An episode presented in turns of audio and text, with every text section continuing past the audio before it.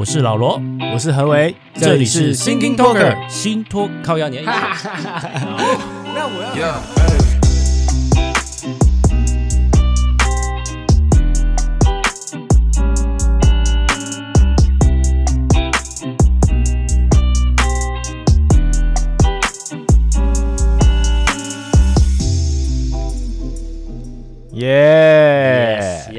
大家晚安，来了，大家晚安，晚上好。是我跟你说啊，今天啊，就是要有一个好消息了啦，好不好？有吗？今天什么好消息？我怎么不知道？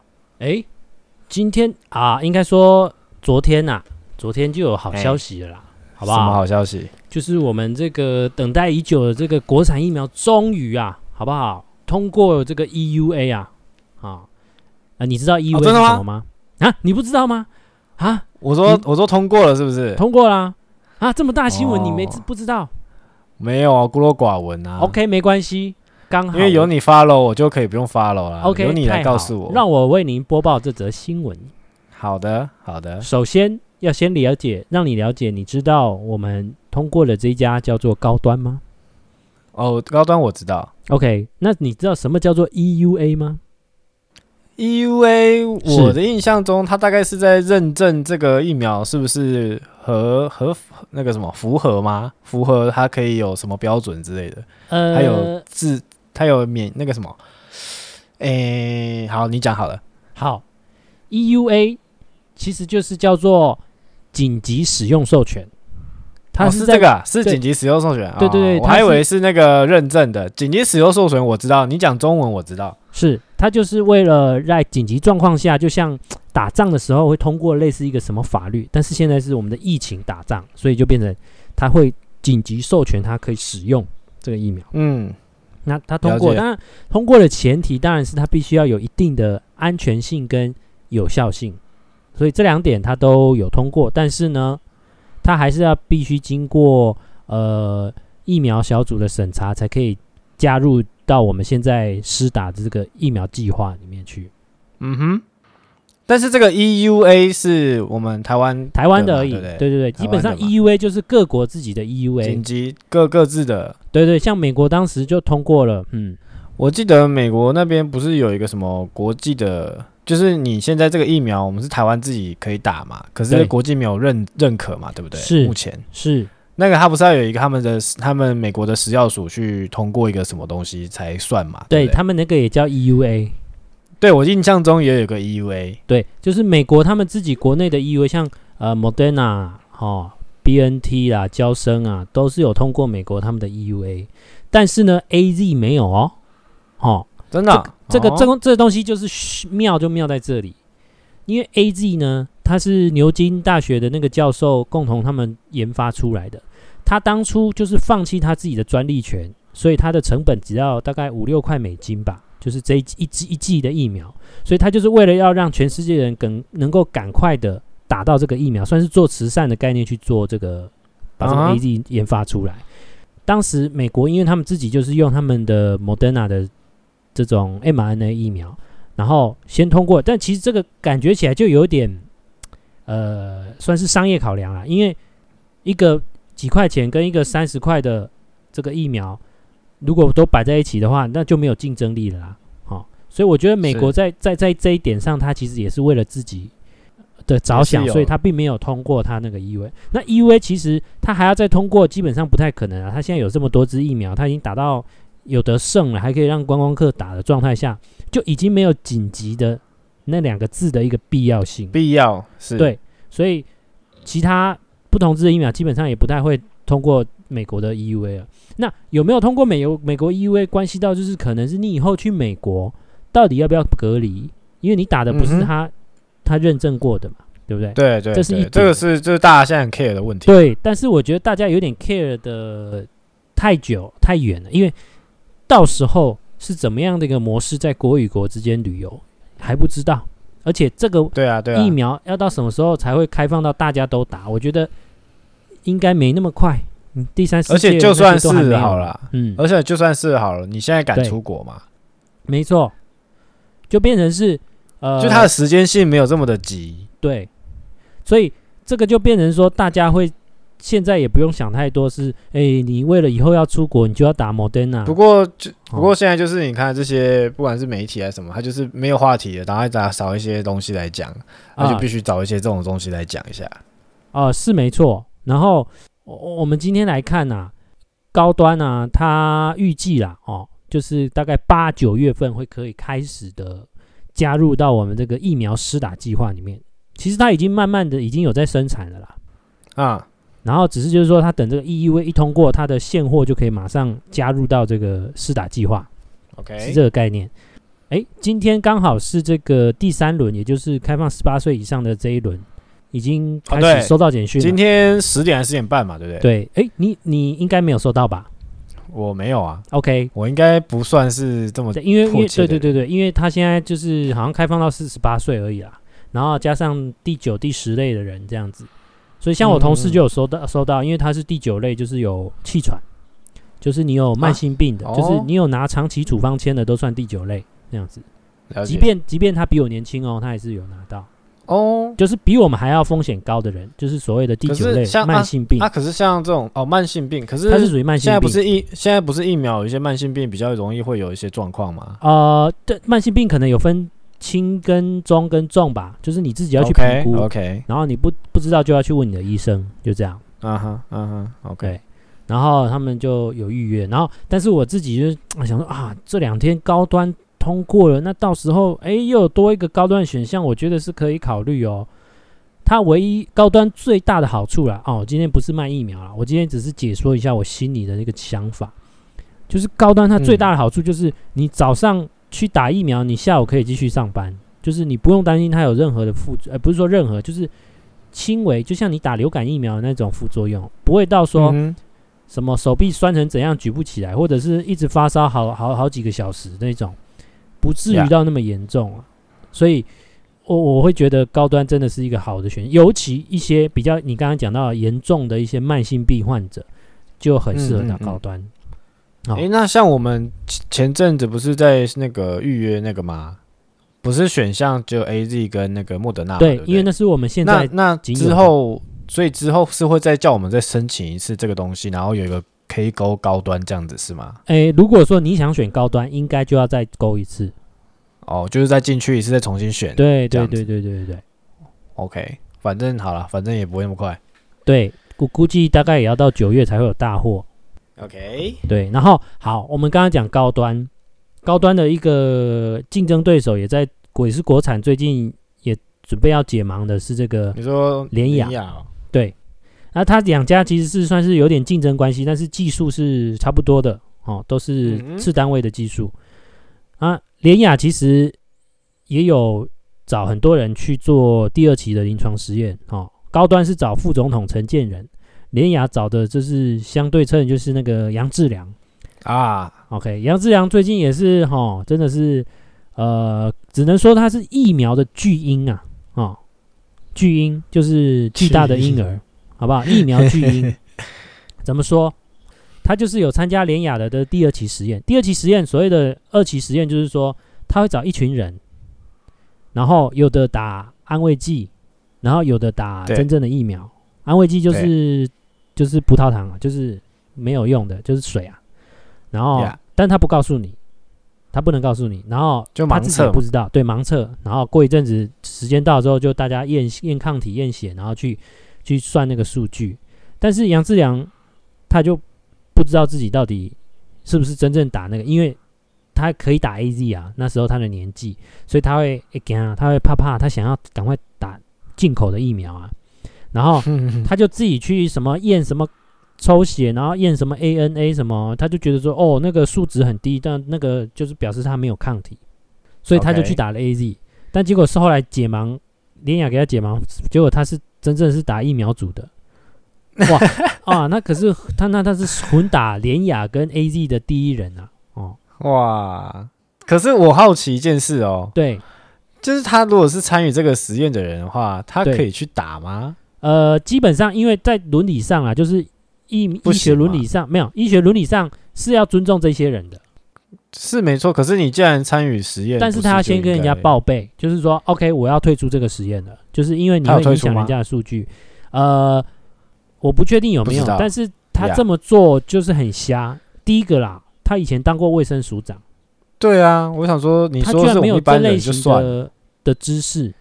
然后，而且他验的东西那个不叫抗体，那个只是因为免疫球蛋白什么之类的一个数值，就是判断你有没有类风湿性关节炎，那个是不能当做有没有抗体这件事情。对。然后我觉得他根本就是一个借口啦，他就是想打 AZ， 然后只是说服自己找到一个理由。他只是说他讲出来就有点就是混淆视听的借口。第一个啦，他对不起他参加的联雅公司啊，他把联雅的疫苗讲的好像没有效用一样，你知道吗？他就变成因为已经公告他是打真正的疫苗了嘛，结果你告诉人家说那个抗体很低，那你这样他以后要怎么卖疫苗？很瞎， yeah， 所以就然后对啊，他就是一个大炮的个性。然后，以前你会觉得说他很真诚，就跟我跟你讲，就跟4-5年前的柯文哲一样啊，就是觉得他讲话哦不做作什么的啊，实际上他也是个瞎，也是一个巨婴。这个形容的蛮好的，好可怜啊，真的是好可怜啊。不过我觉得他也是蛮爱占版面的。因为有话题，因为记者也爱问他，因为他就是有一些反差感啊，他的话就是有反差感。对对对，对啊，不然你去叫人家去问陈其迈，那陈其迈有什么？没有效果啊，对不对？哦，真的真的，一个就是你要有一个效果啊。好，反正这是联雅啊，但是这其实这两间都指日可待啊，我觉得。就是你觉得都不错就对了啦。对，那还有一个新闻呢，就是。柯文哲就是北市府有出了一个新闻，就是说他们想要编这个预算，他们要准备要买第3剂的疫苗。哦，这个我好像有 follow 到。对，某一天的那个记者会，没有，他好像是接受一个采访，然后讲出来的，然后新闻后来就做。哦，然后这个你看这一句标题，你听完什么感觉？你告诉我。嗯，没有什么感觉啊，是不是在讲第2剂不够？是不是？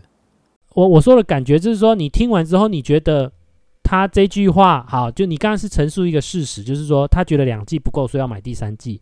那你觉得这件事情合不合理？可是他前面第1剂跟第2剂的人打完了吗 ？OK， 对，没错，这是一个重点。已经在想第3剂的事了。OK， 没错，这是一个观点。可能就这样吧，我很粗浅， okay， 就只有这样的想法而已。OK， 那我还有另外一个观点。当然，第一个观点就像你这样讲的。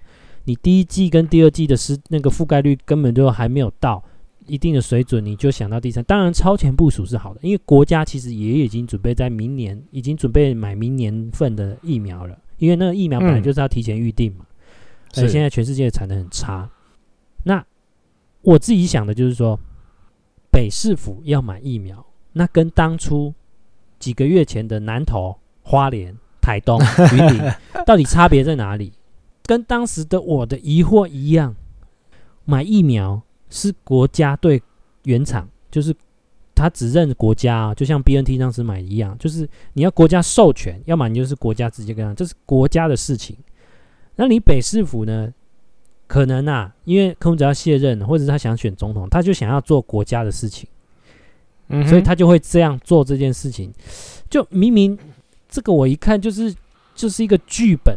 就是一个想要表演的一句话，他还说如果国家做得好，就不用我们来买，所以他基本上就是要酸中央啦。Okay。 所以现在到底就是说，疫苗这件事情，因为你像那个郭台铭他们有买嘛，对不对？对。那疫苗这件事情是已经市政府也是可以买的，是吗？没，基本上你要获得国家的授权。就像台积电跟郭台铭当时是有国家授权，蔡英文点头嘛，对不对？对，就是有国家授权。那台积电跟郭台铭这件事情，基本上他们就是算是白手套啦，就是代表政府的权益去跟人家谈，就变成是合约上就可以就是互相有个台阶下啦。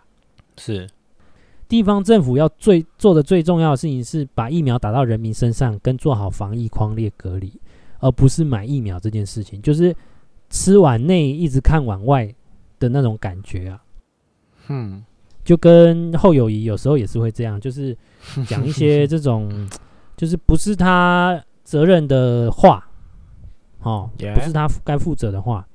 我最近这几天中午就是、都算是忙碌，然后忙完就上，虽然说是忙完是2点左右没错，就是大家准备开记者会的时间，但是因为已经就累了，所以也没有什么心思，没什么心思去听那个记者会啊，所以就最近就没有什么follow，就是各县市啊，或是疫情指挥中心的记者会这样啊。最近网络上也是有很多人在，其实很早以前就有人在讲，就是大家每次听完陈时中报告完当天的工作报告之后，接下来记者提问之后他就关掉了，接下来的东西就是很无脑的记者提问，就很没有意义该看的啦，就是都会问一些白痴问题，或者是问一些、有网友认为，这个我认同欸，对，没错，就有这样的观点。然后我最近就是我不是说我最近没听嘛，对不对？对。但是我之前我在听的时候，我就是这样，就是听完他们讲完的，就是陈时中讲完的，然后记者提问的时候，我就转台，我就是转，就是我要自己要看的什么东西这样。啊。因为那些代表，因为现在都是代表记者去进去嘛，对不对？对，我就真的有时候不懂说，哎啊，刚刚他们报告的内容，你们没有吸收到吗？为什么还要再问一次，就是一样的问题，或者说，而且很喜欢帮网友提问。对啊，就是有网友说，或是这到底为什么要？那他们一定是捡到说觉得哎这有话题性，所以硬要问这样子，或者是要戳指挥中心的痛脚。就像我最近看，对啊，我觉得是啊，尤其那个中视记者提问，大家都会很傻眼到就是陈时中说开放记者提问的时候，他就说好，请大家先提出你的单位，就先报你的单位是谁啊。他的意思就是要让大家知道这个笨问题是谁问的啦。然后就中视记者提问，他一直在追问陈时中说，我们买的那些疫苗的价格为什么还不公布？为什么一直不公开？然后疫苗审查呢？哎，别的国家怎么样审？那为什么我们不是这样审呢？就是你很明显可以知道他是在鸡蛋里面挑骨头问，然后就是问一些带有负面解读的问题。本来对立面媒体就是这样啦，那只是就是在一个抗议的一个氛围、环境、时空背景之下，就显得他是一个很，我不知道这个记者啊，我都很好奇这种中字辈媒体的记者，他们是为了混一口饭吃而把这些可以讨好主管老板的问题问出来，还是说他们真的内心是真的想问这些问题？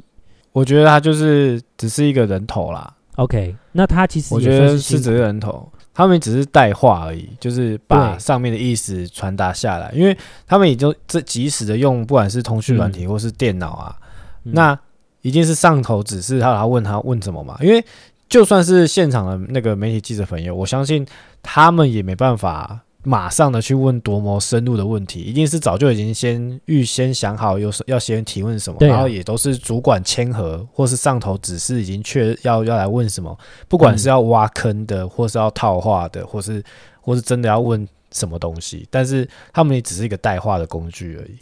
所以我觉得他说不定也有一个家庭要养，才会去为了这样然后做这个工作。好啦，我们也不责怪他啦。好，那接下来就是我晚上的时候，我常常会看那个 IG 直播啊，就是唱歌啊。我以为你晚上常常在看，没事。然后你有没有听过一个东西叫好人病？没有欸。那我再跟你解读一下什么叫好人病。好人病就是说，假设我今天可能就像他们直播好了，他们可能会邀来宾上来，可是来宾可能平常没有这些直播的设备或什么的。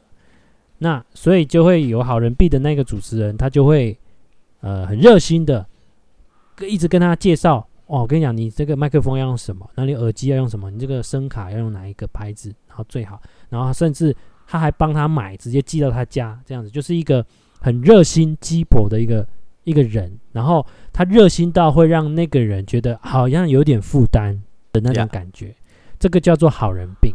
那我自己就觉得， okay， 我听完我觉得我没有了，对，你没有，所以我觉得你误会这个字。但是我有点，你说好，应该说我有前面的伪症状，但是没有到后面就是就是你说的，像你说的，就是介绍给他之后还帮他买，还帮他送到家里，这个后面这段。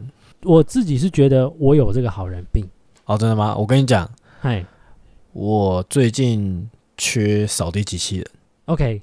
哦，还有空气净化机，最好是可以清猫毛的，可以过滤空气的。OK， 感恩，谢喽。我的地址是哈，嘿，来讲出来啊，你知道，来讲出来。来，我跟你讲啦，因为我以前哈。就是以前，比如说我们以前念书学校的时候，不是都会，比如说老师说，今天我们要做什么活动，大家回家准备什么东西，或者是，我们今天学校要烤肉，都是会带最多的那个人，就回家跟妈说，妈，我要那个，我要什么，然后我要带去，然后我妈都会问我一句话，你炸这啊，你同学都没炸，就是那个感觉，就是我以前小时候就常常会有这种，就是。哎呦，这个就我带就好了哈，啊，那个就我拿就好了啊，就我有啊，那我希望不要有 miss 掉的那种，就是啊都拿啊，反正这个我可以这样子，就有一种就是你全部都带，然后苦最后是苦了自己这样子。对，但是我还乐在其中的那一种。有，我同意这个，对对，这个我其实我会觉得我也有一些啦，但是不会是所有事情没有我那么严重。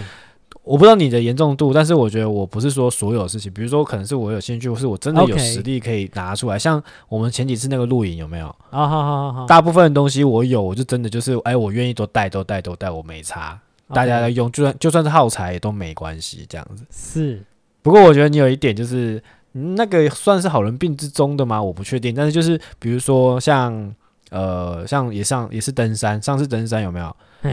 明明就你自己准备好自己的头灯就好了，你就硬带了2个，然后就把那个借给我。所以我觉得这个或许有点像吧，因为当然不是只有那个小事啊，还有其他啊，对，还是有。就是说看对象啊，就是我感觉你应该不会有，所以我就会准备了，就是那个概念，就是积功啊，okay，我可以讲就是积功啊。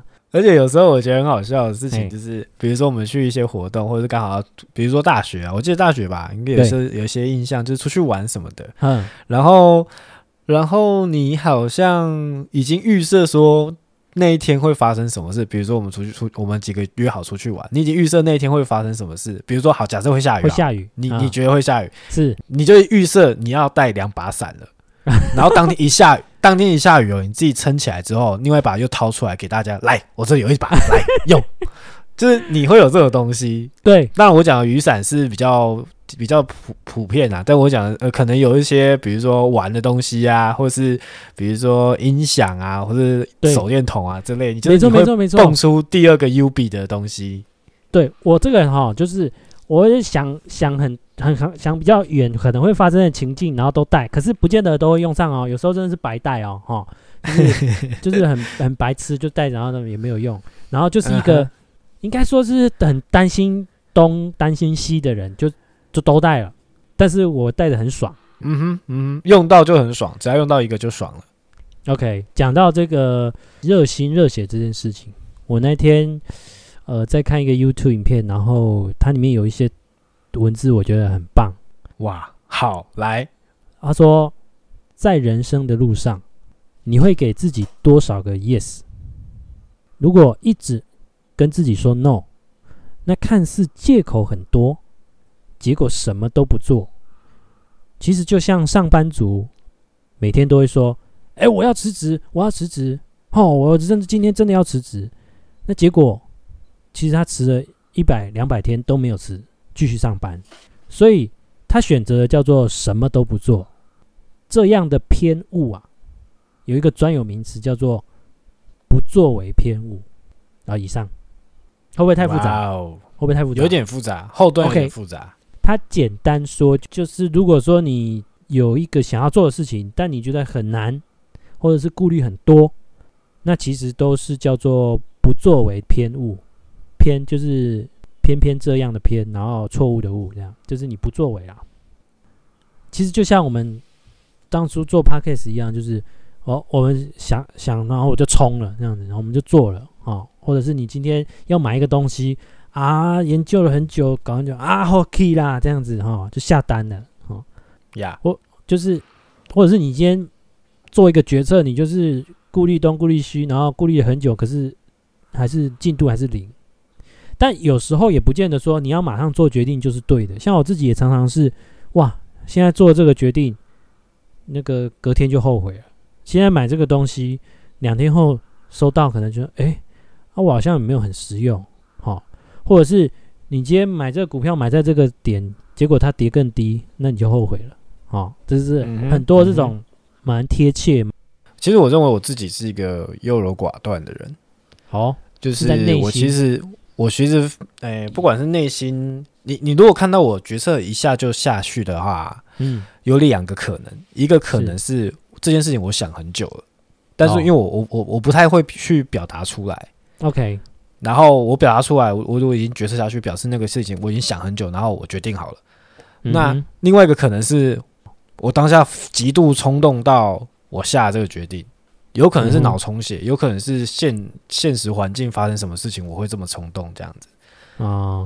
然后其实我其实是没有太大主见的一个人，就是我会想，就像我为什么前面说我想很久了然后做这个决定，其实前面这段就是在优柔寡断的时候，就是我非常我酝酿了非常久，到底这个要还是不要，是要加这个还是要减这个，就是其实我前面弄了很久，可能会问别人，可能会找资料，或是说服自己，或是说服听到我讲的这个的问题的人，所以我弄了很久之后才会决策出这个东西。但是通常你可能看到了，你听到的时候是决策的结果了，所以你认为我可能决策很快，但其实我可能在某方面是想很久这样子。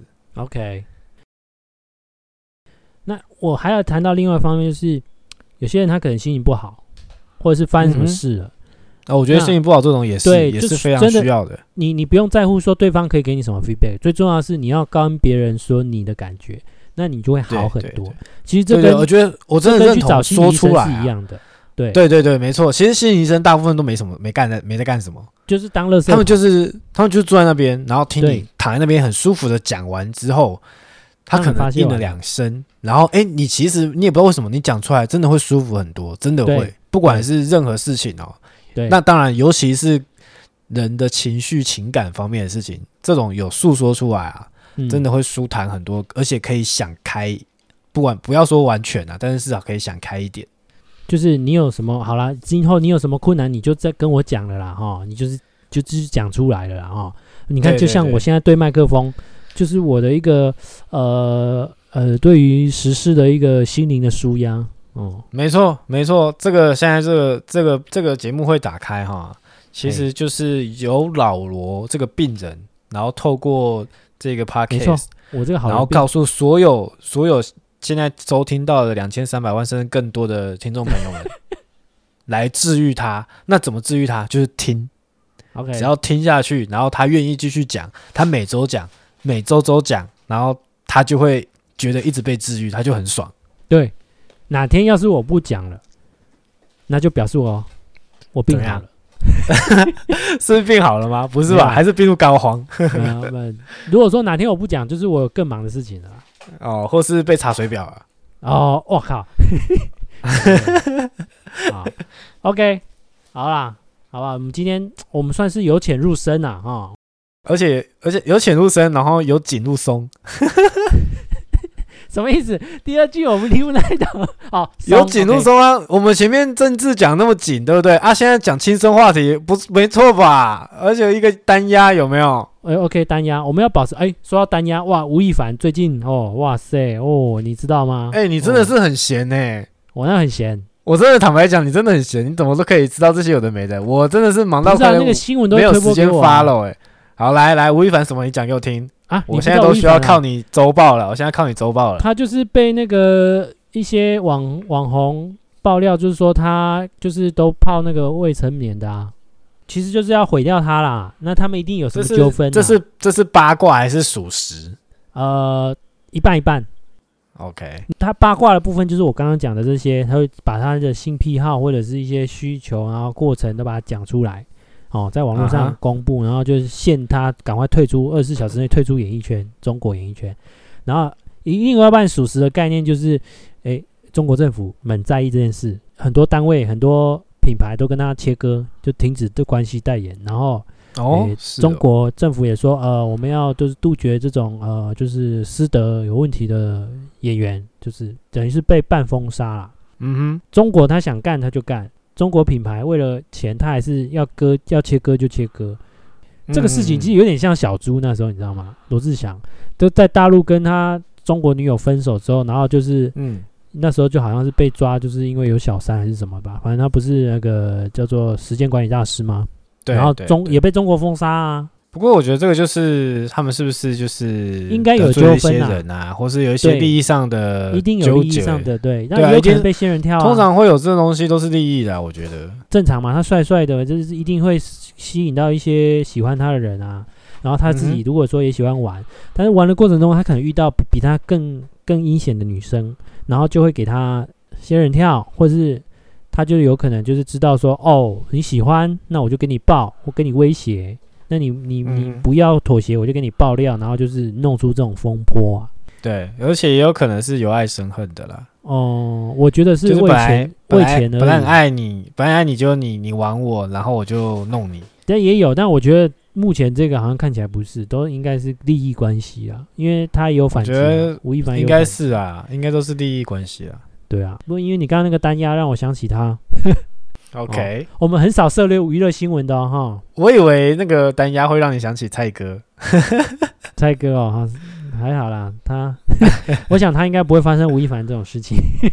你不要这样说，他很夯哦最近。哦，好啦，他是好人啦哈。好 ，OK， 那我们今天要收在这里。好，我们以吴亦凡做一个收尾。好，希望大家都可以打到非常好的疫苗。然后可以朝着自己的目标往前进，大胆的说 yes， 然后尽量不要遇到仙人跳。好，以上就是我们今天的节目。OK， 如果你喜欢，就可以在我们底下留言告诉我们。我们今天就先到这边，我是老罗，我是何维，大家拜拜，拜拜。